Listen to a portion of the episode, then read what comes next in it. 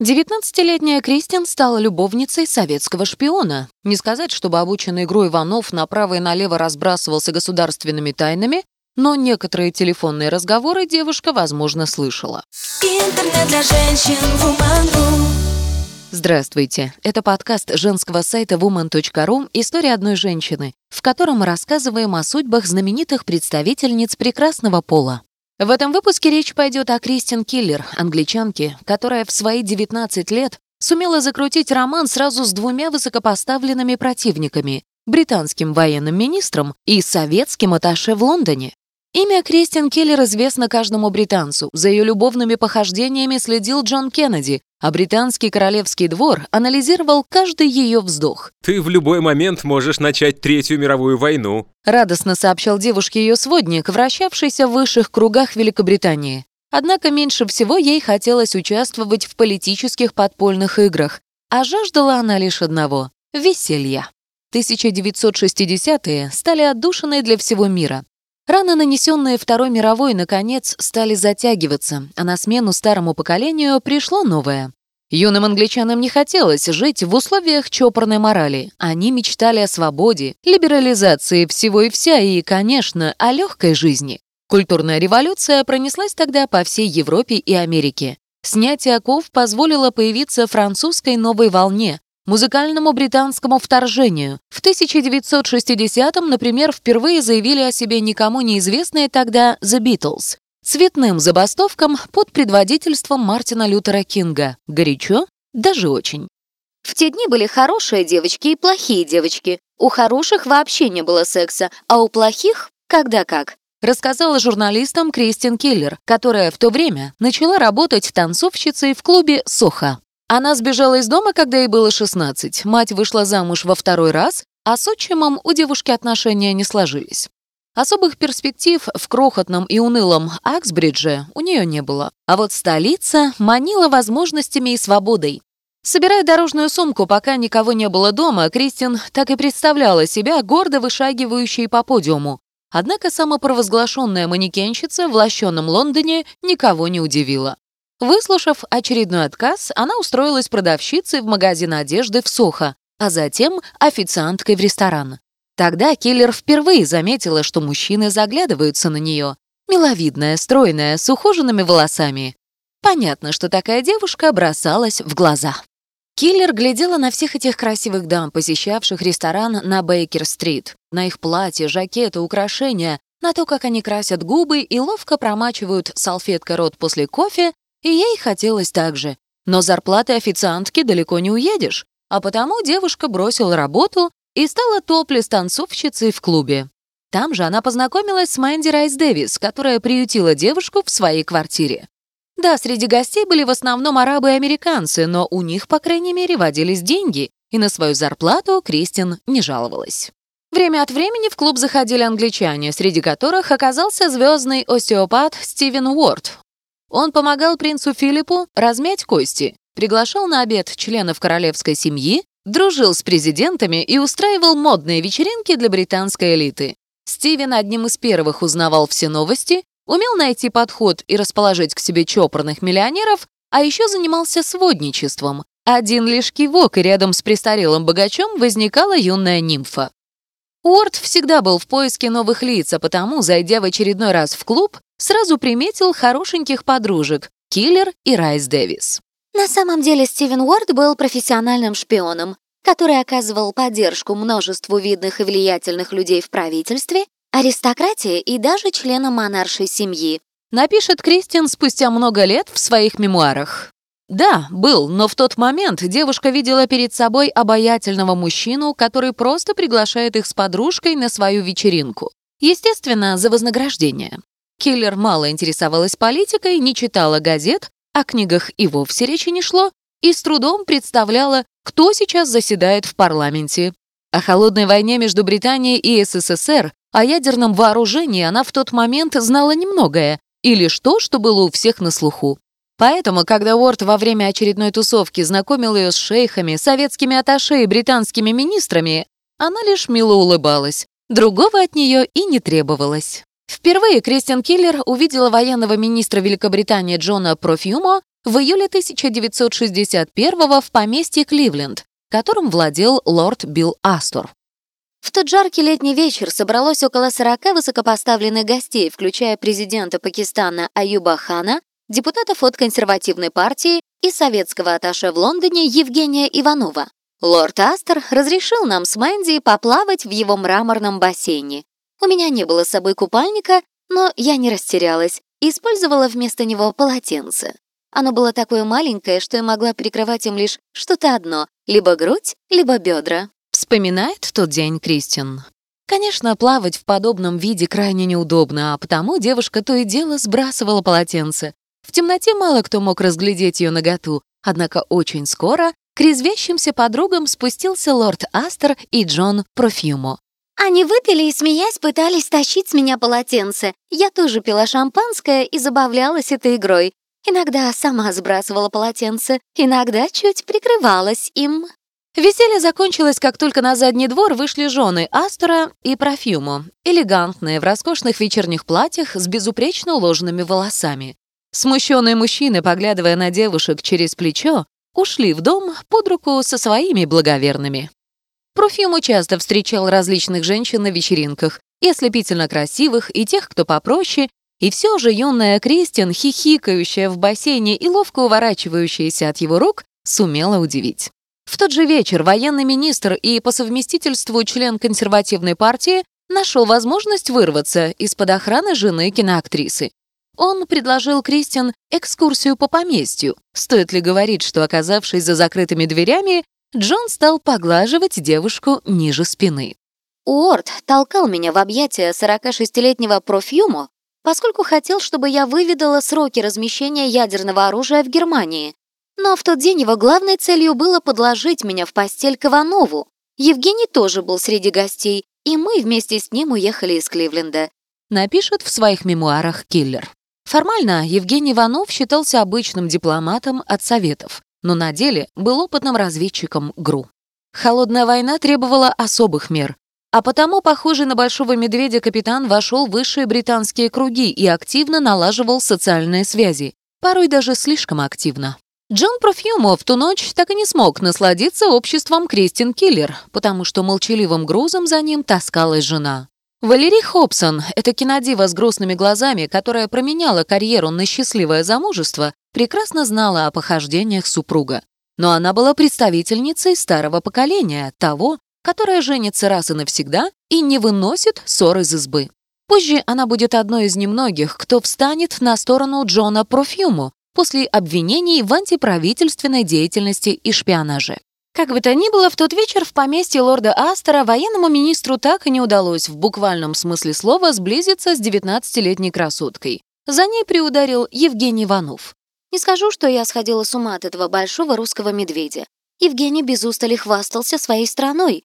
У него явно отсутствовало чувство юмора. Он ко всему относился слишком серьезно. Мы доехали до Лондона, и я удивилась, когда он стал напрашиваться ко мне в гости, но не отказала. Тогда Евгений достал из багажника бутылку и сообщил, в России мы пьем водку. Поначалу он не очень возбуждался, но затем я почувствовала, как в нем просыпается желание. Он повалил меня на пол. Евгений хотел хорошего старомодного секса без каких-нибудь ухищрений. Он его получил. И сам был вполне на уровне.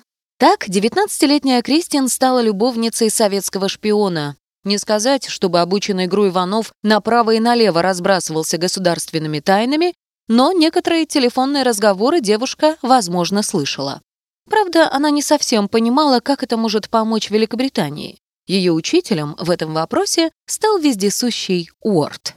Когда утром после вечеринки Кристин наконец вернулась домой, первым делом ей пришлось отвечать на допрос Стивена. Звездный остеопат жаждал узнать, чем закончилось ее рандеву с медведем и можно ли рассчитывать на новый источник секретной информации. Он был счастлив, как маленький мальчик, узнав, что я переспала с Евгением, и все время повторял. «Теперь в любой момент ты можешь начать Третью мировую войну». Потом он принялся расспрашивать о мельчайших деталях. Как Евгений обнимал меня, снял сначала лифчик или трусы, был нежным или грубым, Лишь полтора года спустя киллер узнала, что ее покровитель сразу проинформировал британскую контрразведку обо всем, что произошло на вечеринке лорда Астера. Об играх в бассейне, об экскурсии Профьюмо, о сексе с Ивановым. Даже тогдашний премьер-министр Макмиллиан не знал всех подробностей, а в Ми-5 уже начали отслеживать каждый шаг современной Маты Хари. Джон Профьюмо, похоже, остался недоволен тем, как прошел вечер. Он жаждал продолжения знакомства. Военный министр вызнал домашний адрес Кристин Киллер, она переехала к Стивену Уорду и на следующий день появился у порога. Роскошный лимузин, костюм с иголочки и обаятельная улыбка — все при нем. Девушка, которая всю ночь провела в объятиях советского шпиона, с радостью приняла приглашение британского министра и отправилась к нему домой. Не стоит и гадать, чем закончилась эта встреча. Показывая гостиную, Джон сказал, что у них порой обедает сама королева. Провел меня в свой кабинет, и я увидела необычный телефон.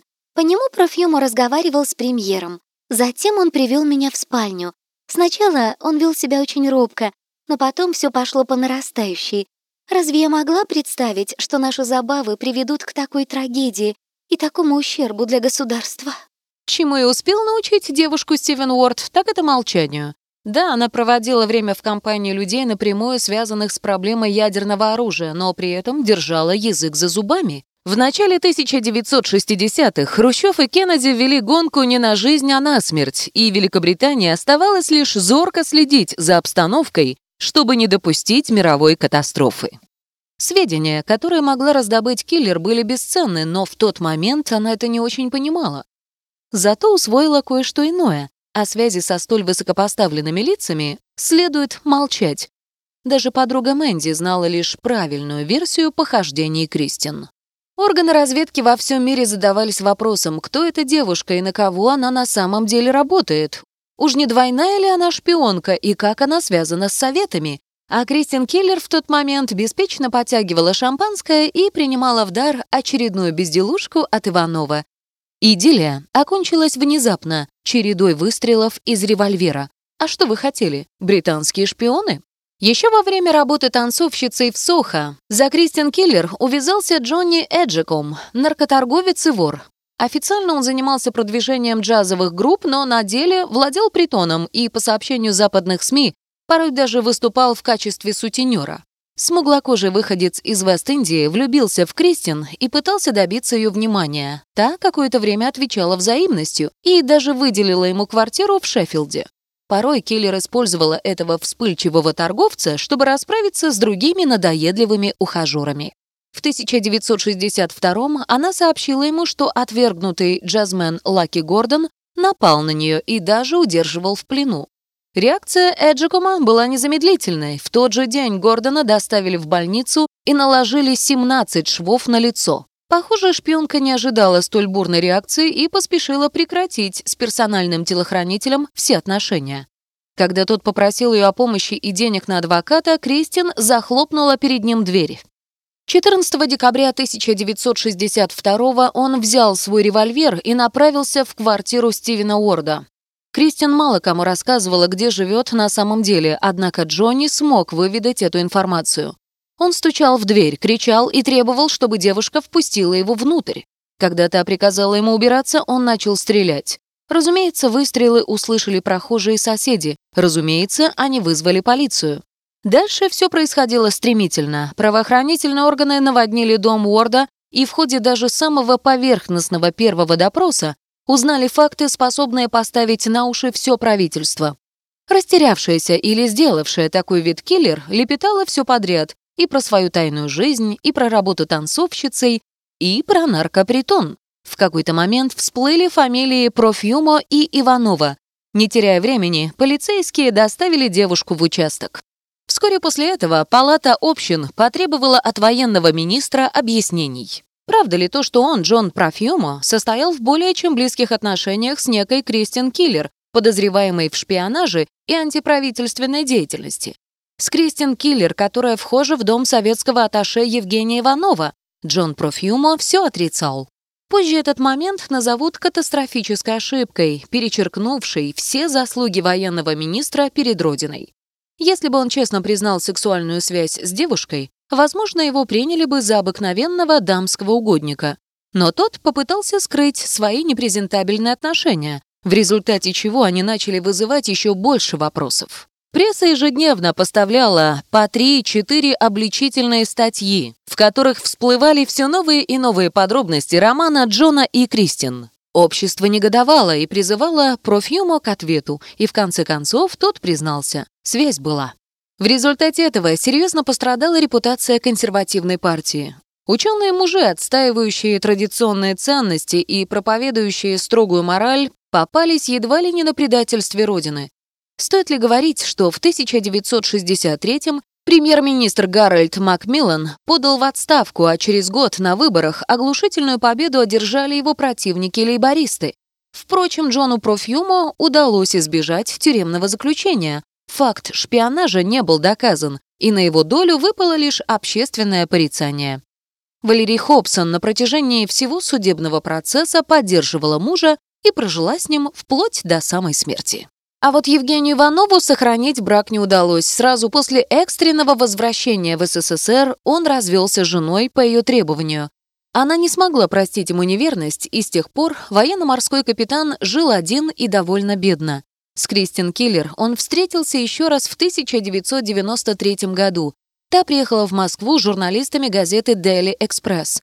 Он потолстел, посидел и уже не был тем большим могучим медведем, который лежал в моей постели поделилась после свидания киллер. В 2009 году были опубликованы воспоминания Иванова под названием «Голый шпион».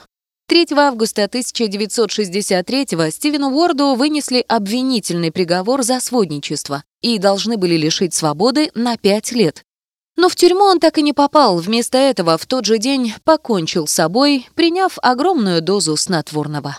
Единственная, кто в конце концов почувствовала на себе силу закона, оказалась Кристин Киллер. Ей пришлось отсидеть шесть месяцев в тюрьме за лжесвидетельствование и воспрепятствование правосудию. Вероятно, она смогла бы избежать и этого наказания. Однако обронила фразу о том, что Профьюмо как-то раз после свидания вручил ей деньги, а затем это отрицала. О том, что она забеременела в результате этой связи и сделала аборт, девушка умолчала. Спустя много лет она объяснит, что сделала это ради профьюмо, не хотела испортить и без того растоптанную репутацию министра. Тогда, в 1960-е, Кристин Киллер стала антигероем поколения. Из-за постоянных нападок прессы и преследований она вынуждена была сменить фамилию на Слоун. Она дважды выходила замуж, но эти союзы не принесли ей счастья и быстро распадались. В своей книге мемуаров она написала это правда, в молодости я занималась сексом за деньги, но лишь из-за отчаяния. По иронии судьбы, именно секс по любви всегда вызывал у меня куда больше сложностей. 4 декабря 2017-го Кристин Киллер умерла из-за хронической обструктивной болезни легких. Ей было 75 лет. Читайте больше интересных материалов на сайте woman.ru. Интернет для женщин woman.ru